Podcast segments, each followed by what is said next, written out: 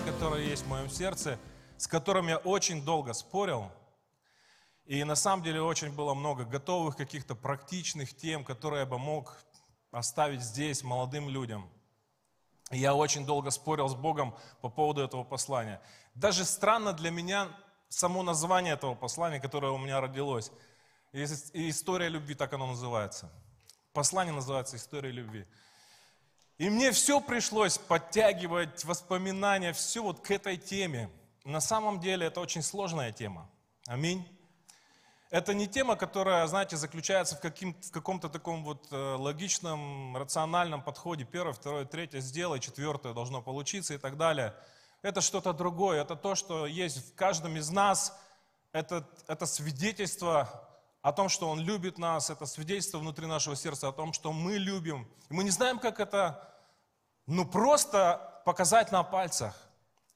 И на самом деле привилегия э, и вообще христианин – это тот, кто имеет этот опыт.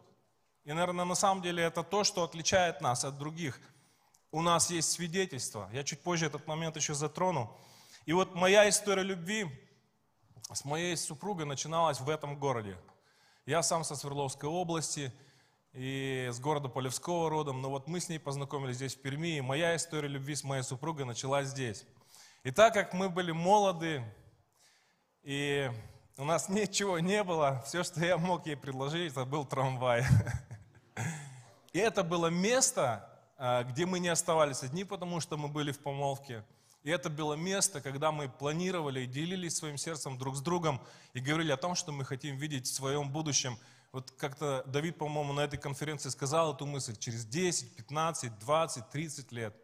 И я рассказывал, как я вижу свою жизнь. Она рассказывала о том, как она видит свою жизнь. И это было удивительное время. И знаете, именно в трамвае, в Пермском крае, в моем сердце Бог дал мне удостоверение, что я буду обязательно, э, я создам семью с этой девушкой. И вот сегодня мы отметили в этом году уже 22 года. Аллилуйя. И удивительно, что все то, о чем мы говорили в этом трамвае, сегодня есть в нашей жизни –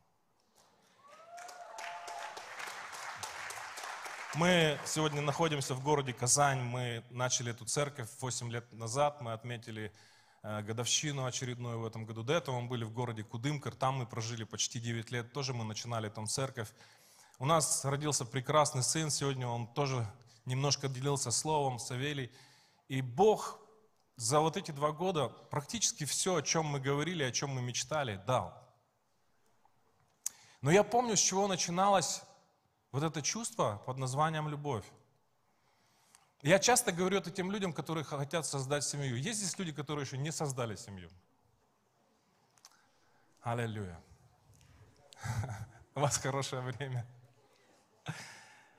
Я задаю вопрос людям, которые хотят создать семью. Зачем тебе семья? Ну зачем тебе вот этот вот с проблемами, с такими, или вот это, которое с такими запросами? И часто люди так подбирая пятерочный ответ, отвечают так. Ну вот мы хотим быть счастливыми вместе. И я всегда говорю, это неправильный ответ. Потому что этот мотив никогда не приведет тебя к счастью на самом деле. Я думаю, что нужно создавать семью, когда Бог показывает тебе человека, и у тебя есть решение в сердце сделать этого человека счастливым. Не то, чтобы он сделал тебя счастливым, или не то, чтобы вы вместе были счастливы, только чтобы ты сделал этого человека счастливым. Я помню, когда мы ехали на этом трамвае, и была прекрасная погода, мы... было такое романтичное время, мы общались. И вот мы проезжаем, и стоит машина такая чистенькая, красивая, какая-то иномарка – я показываю на эту машину, говорю, знаешь, я тебя так люблю, что я готов подарить тебе эту машину прямо сейчас. И она так оживилась, смотрит на меня, ну потому что в глазах куча вопросов, как это возможно. Мы только что говорили о том, что жизнь пастора – это скудная жизнь, и у нас многого не будет. Я говорю, это правда. Только у меня денег нет. Знаете, о чем я хочу сказать? С Богом точно так же. Я вспоминаю момент, когда я покаялся, когда я отдал свою жизнь Иисусу. Это был поздний ноябрь, был уже снег, я был очень сильно простужен. Я только-только познакомился с верующими. Это был реп-центр. И единственное, чего я боялся, это вернуться, не справившись с тем давлением, которое было, в свой дом и опять просто причинять страдания своим близким. И боялся э, каких-то, не знаю, сложностей, связанных, что там меня где-то в какую-то тюрьму закроют. Я боялся, что моя мама снова будет плакать. Вот этого я сильно боялся.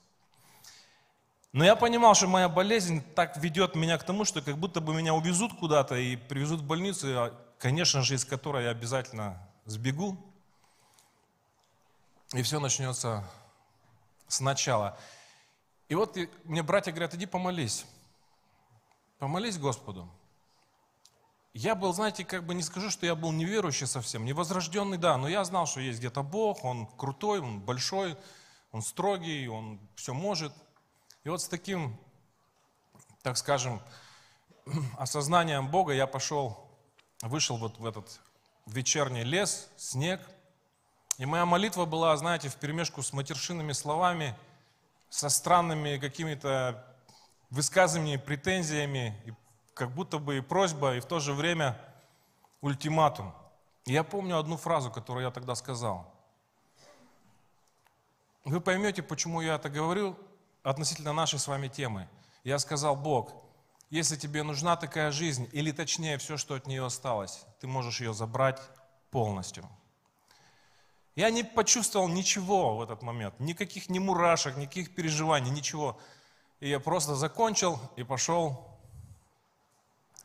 к братьям. Я прихожу в помещение, они мне задают вопрос, ты помолился? Я говорю, ну если вы это называете молитвой, считайте, я помолился. И когда я уходил, моя температура была там за 39, высокая температура, все симптомы, вот простуды. Они говорят, меряй температуру. Я меряю температуру, температура нормальная, 36. Я не верю своим глазам, меряю снова температуру, температура нормальная. Я замечаю через некоторое время, что у меня нет никаких симптомов, у меня дышит нос, у меня не болит голова, я чувствую себя вообще отлично, у меня прошли все боли, все, все, все. И я испугался. Я понял, что Бог живой. И я запомнил эту фразу. И знаете, с чего моя любовь с Богом или моя история любви с Богом началась? С того, когда я отдал Ему все, что у меня было. Все, что представляла из себя моя жизнь. Я ему так и сказал. Если хочешь, забери все, что осталось от жизни. Она мне больше не нужна. И Бог ответил. И Бог услышал. И Бог забрал мою жизнь. Я убежден, что жизнь каждого человека – это история. Аминь. Абсолютно каждого, который приходит в этот мир. Жизнь человека – это история – Разница лишь в том, что это может быть история печали, скорби, поражения, обиды, проклятия. Или это история любви. И знаете, история любви чем обозначена всегда, или чем на самом деле, или, или подтверждается, что это история любви, там всегда есть двое. Библия говорит, что Бог есть любовь. Знаете, это очень логично. Он не мог находиться один, потому что он есть любовь. Ему нужно было кого-то любить. Чтобы кого-то любить, тебе нужно отдать все. И когда я читаю Евангелие от Иоанна, 3 главу, 16 стих, я вижу, что такое любовь. Там написано, Он так нас сильно возлюбил, что отдал самое дорогое. За каждого из здесь сидящих. Он начал эту историю в твоей и моей жизни. Аминь. Я сегодня хочу поговорить о одном герое Библии, в жизни которого была любовь к Иисусу. Почему эта тема так важна? Помимо вот всего, что я уже сказал, я думаю, что там, где нет любви, жизнь может еще казаться жизнью. Но Библия говорит о любви следующее. Большие воды, песни песней, восьмая, по-моему, глава. Большие воды ее не потопят, и реки ее не зальют. Любовь нельзя победить. Даже когда ты все потеряешь в жизни, любовь всегда останется. Она непобедима. Ее нельзя просто уничтожить. Она всегда будет. И когда я читаю 13 главу 1 Коринфянам, я вижу, что она никогда не перестает. Но последний стих этой главы утверждает это откровение о моих отношениях с Богом. Вера важна и надежда тоже. И сегодня это есть в нашей жизни. Но Библия говорит так. Но любовь из них больше. Любовь из них больше. Нам на самом деле очень сложно понимать, как Бог любит, если мы не познаем Его. Мы себя не можем до конца понять, и поэтому не, не в конце, не, недостаточно уверены, а любим ли мы Господа. Мы можем петь такие песни и переживать какую-то эмоцию и чувство, и нам кажется, что, знаете, Бог так сильно любит меня, я так сильно люблю Бога. Но конференции, как правило, заканчиваются. Мы выходим за порог этих зданий, где мы просто поклоняемся Богу, и настает обычная жизнь, где тебе снова нужно делать выбор. Когда я был молод, помоложе, я и сейчас молод, я, знаете, весь так устроен мир сегодня, что он совершенствуется. Он постоянно прогрессирует. И, в общем, если ты, короче, не прогрессируешь, ну, как бы ты неинтересный чел. То есть ты как бы, ну, не то немножко. И ты открой, открываешь интернет, еще какие-то интернет-площадки, и везде тебе предлагают какие-то мастер-классы, какие-то, э, не знаю, ты какие-то разнообразные знания, познания, и ты ищешь там, где тебе взять что-то, чтобы стать лучше. Но с чего начинается история любви? С чего начинается твоя история? Мы молодые, мы так хотим, чтобы Бог благословил в этом, Бог благословил в этом, Бог дал семью, Бог дал служение, Бог дал финансы, Бог дал то и то и то. И мы думаем, как бы сделать так правильно, как бы так Царство Божие начать искать, что все вот это быстрее приложилось мне. Знаете, о чем я сегодня думаю? Что я слышу, когда я разговариваю со старшими служителями? Они думают, чтобы еще отдать. Как бы еще что-то отдать. А что у нас еще есть, чтобы что-то отдать? И знаете, что я заметил в своей жизни? Чем больше ты отдаешь, Моя история любви началась с того, что я отдал все, что у меня было. Это моя заканчивающаяся жизнь. В тот момент, если бы Бог не нашел меня, сегодня бы я просто не был жив. Меня бы просто не существовало больше на этой земле. Но я отдал все, что у меня было. И когда я оборачиваюсь сегодня назад, спустя, я покаялся в 97 году, в моей жизни есть все, даже то, о чем я не мечтал. Я не думал о тех вещах, которые сегодня я могу пользоваться – я не думал, что я буду стоять на этой конференции, я не думал, что я буду иметь милость от Бога и привилегию начинать церковь, начинать пасторское служение. Я не думал об этом. Я просто отдал все, что у меня было. И я заметил, что искушение заключается именно в этом. Не отдавать, а брать. Не отдавать, а брать. А любовь подразумевает отдать. Самое дорогое. Может кто-то сказать аминь? Итак, история апостола Петра. Мне очень нравится этот парень. Он классный. Аминь. Он живой. Он как молодежь. Он всегда такой активный. Знаете, мне так нравится у нас в церкви молодежь. Казань, пошумите чуть-чуть, дайте. Мы приехали сюда, они приехали, я чуть позже при, прилетел. Они готовились, они заказывали целый автобус. Они вас так любят. Всех. Аллилуйя. И я смотрю, когда на молодежь, она вдохновляет меня. Почему? В них есть жизнь. В них есть то, что было в Петре. То, о чем я хочу поговорить сейчас. Иоанна 21 глава, с 15 по 17 стихи. Евангелие от Иоанна. 15 глава, 21 глава с 15 по 17 стих. Когда же они обедали, это уже воскресший Иисус, является им третий раз, знаменитая история с 15 стиха. Когда же они обедали, Иисус говорит им, Симон, говорит Симону Петру, Симон Ионин, любишь ли ты меня больше, нежели они? Петр говорит ему, так, Господи, ты знаешь, что я люблю тебя. Иисус говорит ему, паси агнцев моих. Еще говорит ему в другой раз, Симон Ионин, любишь ли ты меня? Петр говорит ему, так, Господи, ты знаешь, что я люблю тебя. Иисус говорит ему, паси овец моих. Говорит ему в третий раз, Симон Ион, любишь ли ты меня? Петр опечалился, что в третий раз спросил его, любишь ли меня? И сказал ему, Господи, ты все знаешь, ты знаешь, что я люблю тебя. Иисус говорит ему, паси овец моих. Здесь пока остановимся. Вот этот живой Петр, скажите мне, любил ли Петр Иисуса? Варианты есть? Любил. Один считает, что любил. Остальные воздержались или не поняли вопрос? Любил Петр Иисуса или нет? Ну, читали же историю про Петра, как он встретился с Иисусом, Иисус его называет по имени Петр в шоке. Потом он откровение получает, кто такой Иисус, потом нож хватает в Гефсиманском саду. Он клялся и божился, что его никогда не отрекется от него и не предаст, даже если все это сделают. Почему он это делал? Потому что он любил Иисуса. Но когда мы читаем эту историю, эта история начинается с того, что Петр идет рыбачить. Он опустошен, он предал Христа, он от него отрекся.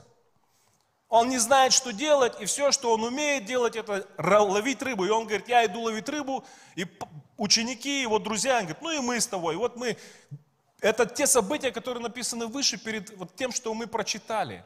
Они просто идут рыбачить.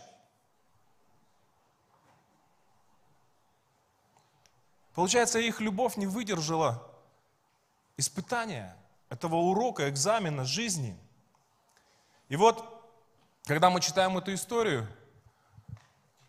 мне нравится об этом думать. Потому что в нашей жизни есть это чувство. На самом деле эти песни, эти слезы, когда мы поем и поклоняемся, они искренние. Разница в том, что мы бываем, оказываемся в положении Петра, когда выходим в наши понедельники, вторники, среды, четверги, и мы начинаем жить, мы попадаем в искушение, мы попадаем под давление, и мы оказываемся в положении Петра. И мы смущены. Мы были такие искренние здесь. Мы обещали Богу служить и пойти для Него.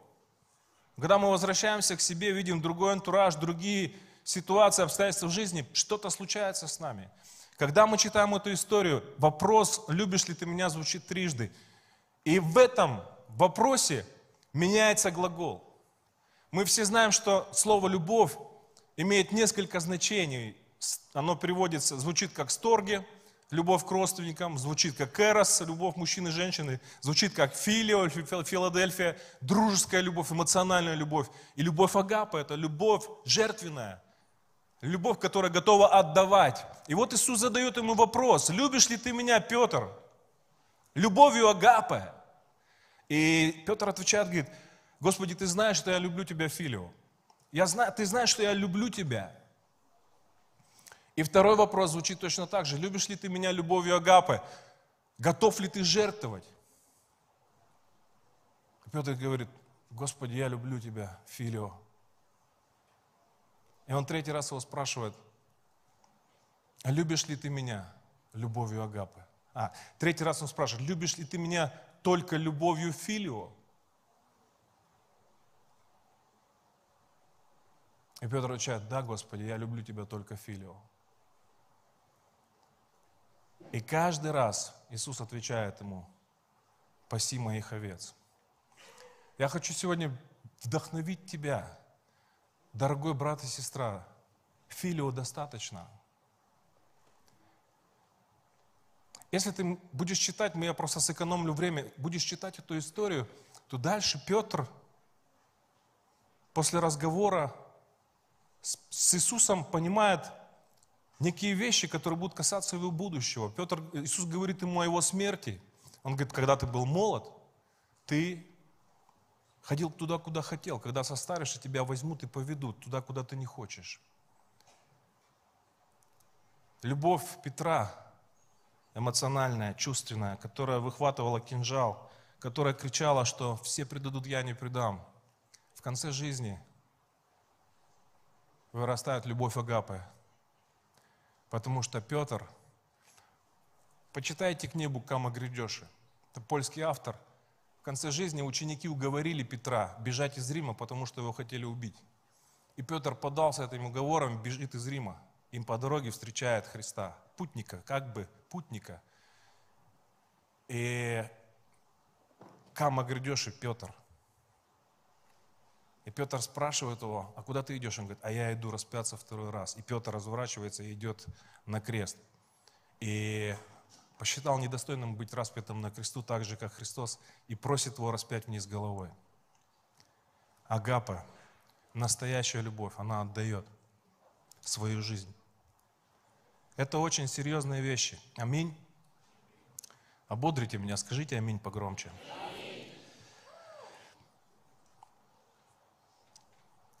Я хотел сказать про свидетельство. Это послание пишет апостол Иоанн. В то время многие спорили, кто круче, как и сегодня. Эдуард Анатольевич, Павел Иванович, Владимир Анатольевич сегодня присутствует тоже здесь, с нами. Давид Эдуардович. Извините, кого не назвал. Тогда спорили, кто круче, Иоанн, Павел или Петр. Павел был крут. Очень крут. Просто вообще. Он ехал просто в разные концы земли для Иисуса. Он умирал для Иисуса. Он шел, куда его посылал Дух Святой –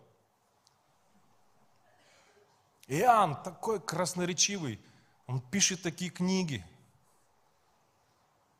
А он на груди Иисуса. Он красавчик. А Петр никуда не ездил особо, красиво говорить не умел. Но вся его жизнь проходит на одном месте с одним только занятием. Он исполняет поручение Иисуса, который Иисус дает ему в этом разговоре. Он пасет Господних овец. Они были разные. И знаете, я тебе скажу, что Иоанн был свидетелем. Он и пишет об этом, он говорит, я, и свидетельствует этот ученик в конце этой главы. И это свидетельство, это самое драгоценное, что есть у тебя и у меня. Он знал, что Иисус есть любовь. Он знал, что Иисус любит. И он знал, что он любит Иисуса. Это должно стать свидетельством внутри тебя. Они победили его словом свидетельства. Кровью Агнца. Аминь. Свидетельство о том, что меня никто не переубедит, что Иисус меня любит. И меня никто не переубедит, что я не люблю Иисуса. Только эти две вещи тебе достаточно, чтобы пройти всю жизнь и исполнить Божью волю. Прожить ее так, что твое филио вырастет в агапа ты сможешь стать тем, кем ты должен быть. Только любовь позволит это сделать. Аминь.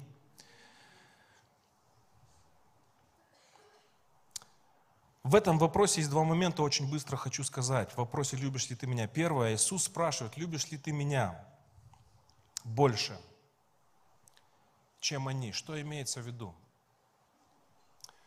Возможно, Иисус спрашивает, любишь ли ты меня, Петр, больше, чем вот это все? Бизнес рыболовный, твои навыки, твой профессионализм, возможно, перспектива в этих вещах. Второй момент есть такой. А любишь ли ты меня больше, чем эти ребята, которые с тобой рыбачили, с которыми вместе проводили эти три с половиной года? Может быть, Иисус его специально спрашивает, что вы напомните ему вот эту незрелость в прошлом. Он спрашивает его, и Петр уже не отвечает ему. Он ему просто вторит и говорит, отвечает, ну, дублирует свой ответ. Он говорит, да, Господи, ты знаешь, я люблю. Этой любовью. Филио. Но что интересно, когда я готовился к этой теме, я посмотрел некоторые справочники и удивительную вещь для себя увидел. Что помогало нам, людям, которые ничего не имеют, продолжать отдавать то малое, что приходило в нашу жизнь. Я помню, как мы начинали служить, и как наши друзья уже устраивались на работу, покупали машины, покупали красивую одежду. А я себе искал, знаете, такую работу, чтобы все домашки, все спевки, все лидерские э, были мои. Мне не важно была, какая зарплата, какая это вообще работа, с чем она связана.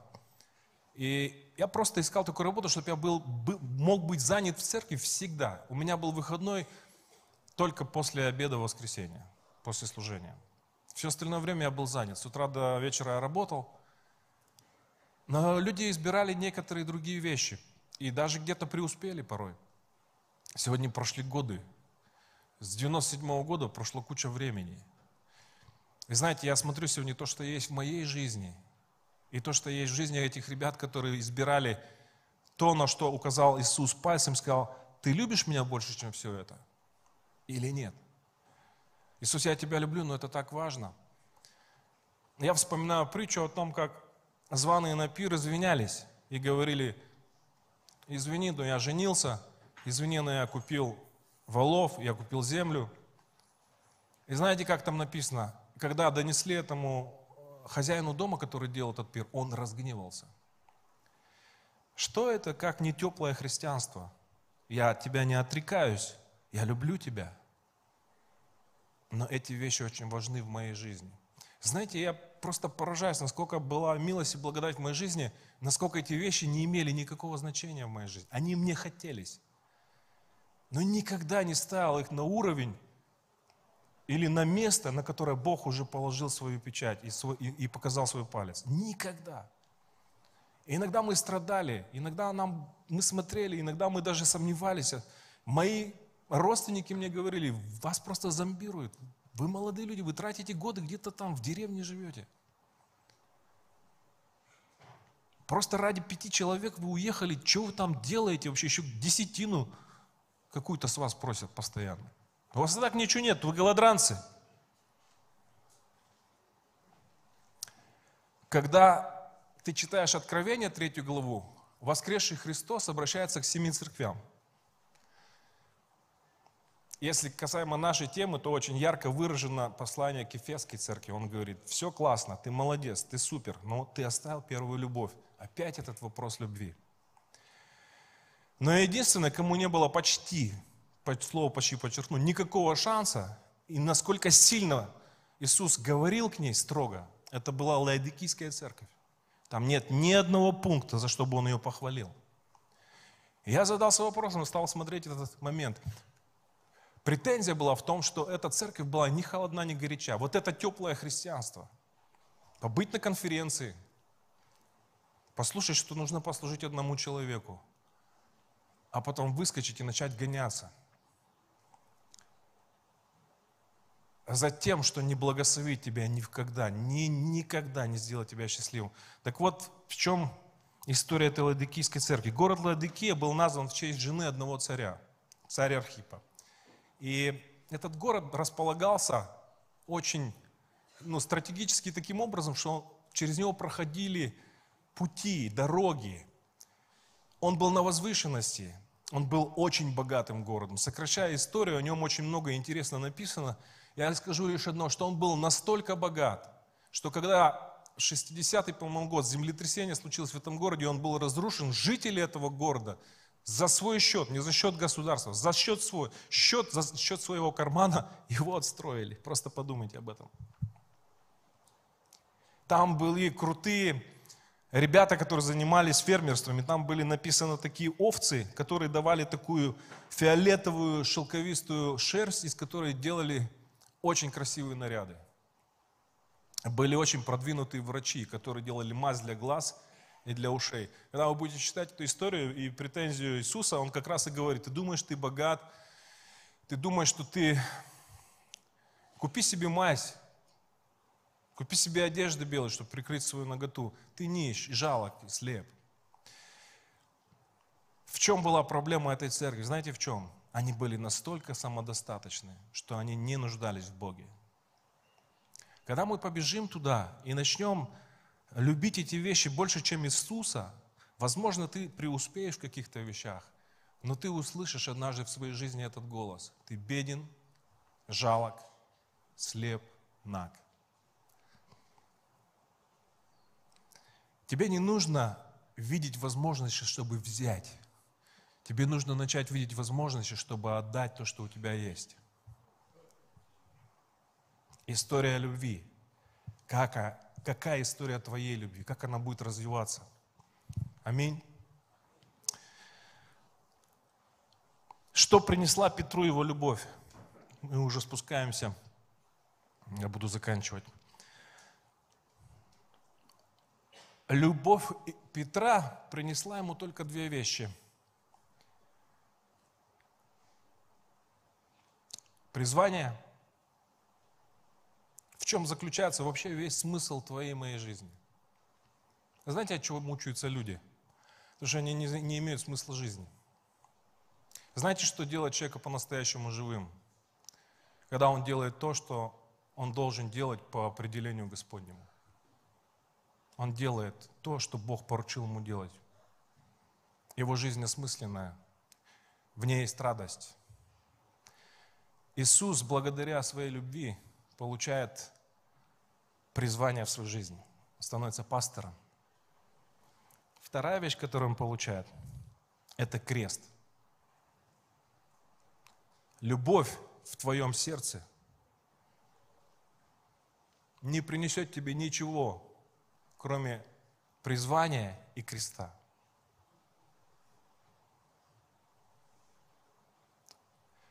Когда ты выбираешь возрастать в любви, познавая Господа,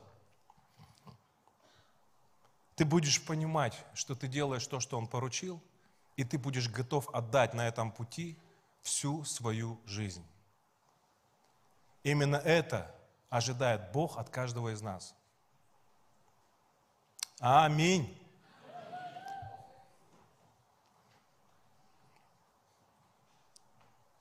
Любовь всегда связана с ответственностью и всегда сопряжена с жертвой. Друзья мои, мы не любим Христа по-настоящему до тех пор, пока не будем готовы принять Его задание и Его крест. Очень быстро хочу сказать, это мне кажется важным – Послание филиппийцам, одно из классных таких посланий Нового Завета, его называют посланием радости.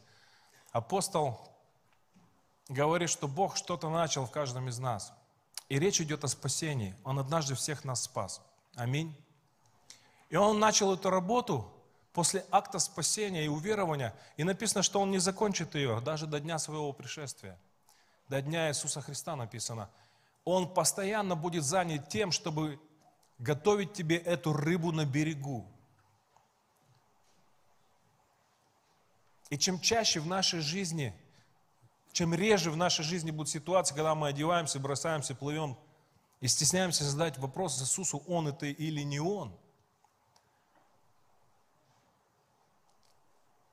В нашей жизни всегда будет этот вопрос, любишь ли ты меня? Аминь. И Бог говорит, я начал это делать. Но проблема нашей жизни, особенно когда мы увлечены чем-то, вообще слово увлечены мне не нравится, потому что это принцип сатаны, он нас увлекает чем-то. И именно наши увлечения отвлекают нас от главных вещей. Мы вдруг ходим с Иисусом ровно так, что наша жизнь становится как бы наша, а Иисус где-то по соседству живет. Однажды мою жену увезли на операцию, и никто не знал, что с ней, болит живот. Я пять часов не мог дозвониться. Потом выяснилось, что ее вырезали аппендицит, еще какие-то спайки. И вообще было настолько, 8 часов операция шла. Или 7, уже не помню.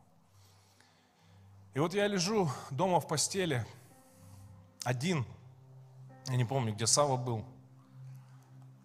Лежит ее вот пижама, в чем обычно она ложилась спать. Она лежит на кровати, я лежу. Я так беру эту пижаму, и она пахнет моей женой. Это ее запах. А ее нет. Ее нету на этой кровати со мной. Вот когда ты чувствуешь любовь, ты хочешь отдать, а ее нет. Ее некому отдать. Знаете, когда мы оглядываемся на этой лодке, занимаясь тем, чем не, нужны, не должны заниматься вообще, мы испытываем примерно такое же чувство. Мне кажется, лучше быть всегда с Ним. Позволить Ему быть в каждом дне с тобой. Библия говорит, что он, я буду с вами и в вас прибуду. Мне кажется, этим нужно заниматься – когда ты любишь кого-то, ты его познаешь. Когда ты любишь кого-то, ты угадываешь его желания. Помните, как сказано про Давида, муж по сердцу, почему? Он исполнит все хотения мои. Что такое хотение, братья и сестры? Это не озвученные вещи. Я только чего-то захотел, а он уже исполнил. Вот эти отношения с Иисусом. Я так тебя люблю, поэтому я буду бояться огорчать тебя. В этом же послании, и чуть стихами ниже, это первая глава, шестой стих, начал нас доброе дело. И чуть дальше написано, познавайте, познавайте, учитесь любить. Пусть ваша любовь возрастает. И когда в вашу жизнь, кто-то сегодня проповедовал об этом, будут приходить желания, как написано во второй главе, и хотения, и действия, пожалуйста, не думай, что это о твоих капризах, о твоих хотелках, о твоих шмотках, о, твоем, о твоих планах. Пожалуйста, не надо думать об этом. Подумай, знаешь о чем? Что все, что производит Бог в тебе, относительно хотения и действия, это о Его целях, это о Его планах. И то, что производит Бог, это неразрывно связано с этим. И для каждого из нас в этом зале есть задача и есть цель. И твоя Твое чудо и милость от Бога, знаете в чем? Что мы поймем, что мы должны подчинить всю нашу жизнь этой цели. Когда это случилось с Петром, вся его жизнь наполнилась огромной славой Господней. Что даже его тень, проходя мимо, производила чудеса. Ты здесь сидишь и ревнуешь о больших вещах. Но когда ты выйдешь Начни с маленьких вещей. Начни дисциплинировать себя. Начни взращивать в себе любовь. Начни ходить с Иисусом. Просто позволь Ему писать эту историю любви твоей жизни. Многие из вас зададут вопрос. Ну да, большая церковь, да, большие возможности. Я вчера молился за некоторых, и Бог мне четко показывал. Многие из нас мы смотрим на себя так, как мы видим себя. Мы позволяем людям определять, какие мы. Одаренные, неодаренные, красивые, некрасивые, способные, неспособные. Послушайте, Бог смотрит не так, как человек. Бог посмотрит на твое сердце. Если там есть хоть немного филио, Он ее вытащит до агапы. Если ты позволишь Ему. Если ты позволишь Ему.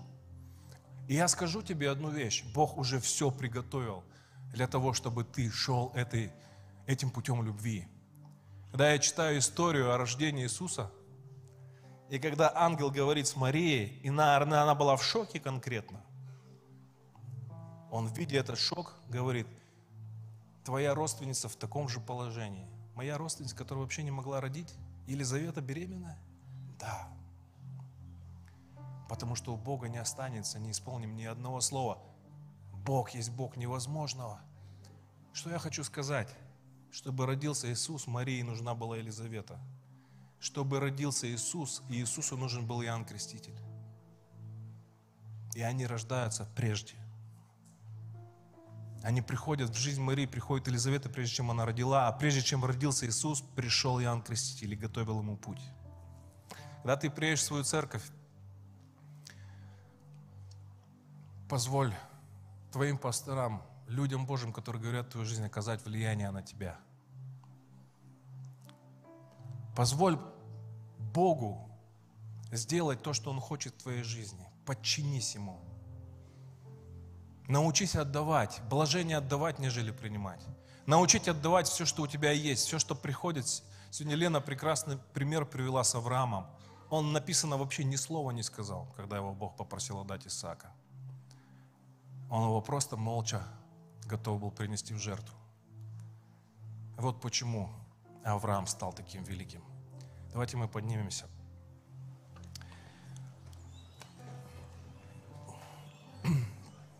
Я счастлив сказать сегодня это слово. Знаете почему? Потому что жизнь состоит не, из, не только из эмоций и из каких-то моментов, когда мы переживаем какую-то радость. Лучшая пора жизни человека – труд и болезнь. Мне кажется, эта конференция настолько сбалансированная. Здесь были танцы такие крутые. Здесь было поклонение, какие-то конкурсы, классное общение, шутки. Все на стиле, даже сегодня я на стиле. Первый раз в жизни так проповедую. Для меня это тоже, знаете, и было то слово. В каждой проповеди Бог говорил о серьезных и главных вещах. Я верю, что те самые большие заповеди должны звучать в нашем сердце как гимн – Люби Господа и люби человека, который рядом с тобой. Люби Господа и люби человека. Пиши свою историю любви. Отказывайся от себя. Бери ответственность. Бери свой крест. Подчиняй свою жизнь Его целям. Следуй за Ним. И знаете, последнее свидетельство одну минуту.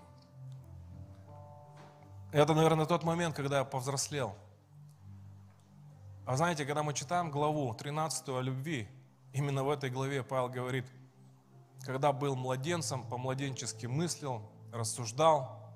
Но там написано так, когда стал мужем, то оставил. Вы помните? Младенческая история про любовь, а он сюда как-то свои ощущения со зрелостью. И вот когда Петр говорит с Иисусом и видит идущего с ним Иоанна, он задает один вопрос в этой же главе, о которой мы с вами сегодня рассуждали. А он что, Господи? И Петр говорит ему, э, Иисус говорит Петру, а тебе какая разница, что он? Ты следуй за мной. Знаете, что я понял в своей жизни? Что история моей любви только моя история Иисуса. Это только моя история. Твоя история, только твоя история. И когда я понял, что мне не надо смотреть ни на кого, когда мне не надо сравнивать себя, мне не надо думать, будет ли со мной тот или то, тот человек, у меня есть Господь. И Он меня призывает. И когда ты поедешь сюда, у тебя достаточно, чтобы последовать за Иисусом. Вчера начальствующий епископ сказал – вы готовы. Я хочу сказать, вы готовы. Я смотрю на вас, вы не готовы. Я хочу сказать, вы готовы. Я смотрю на вас, вы готовы. Аминь. Давайте еще пошумим для Господа. Потому что Он приготовил нас. Нивы побелели. Пойдемте достигать для Него. Аминь.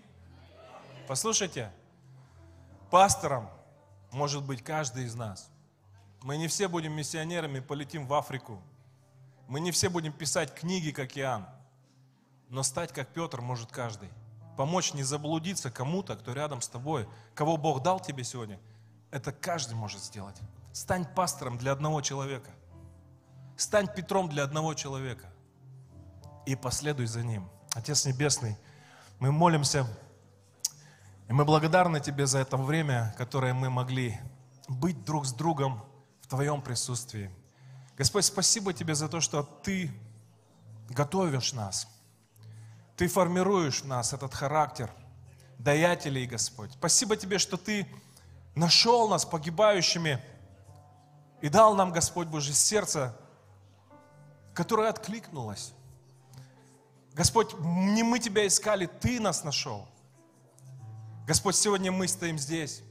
У нас много желаний, переживаний, каких-то планов. Мы мечтаем о многом, но сегодня, на этом служении, Господь, мы вновь и вновь, возможно, уже не первый, не десятый, не сотый раз, но мы хотим сказать Тебе, мы любим Тебя, и мы хотим последовать за Тобой. Мы подчиняем все Твоим целям и Твоим планам для нашей жизни – Господь, мы не смотрим сегодня ни на кого.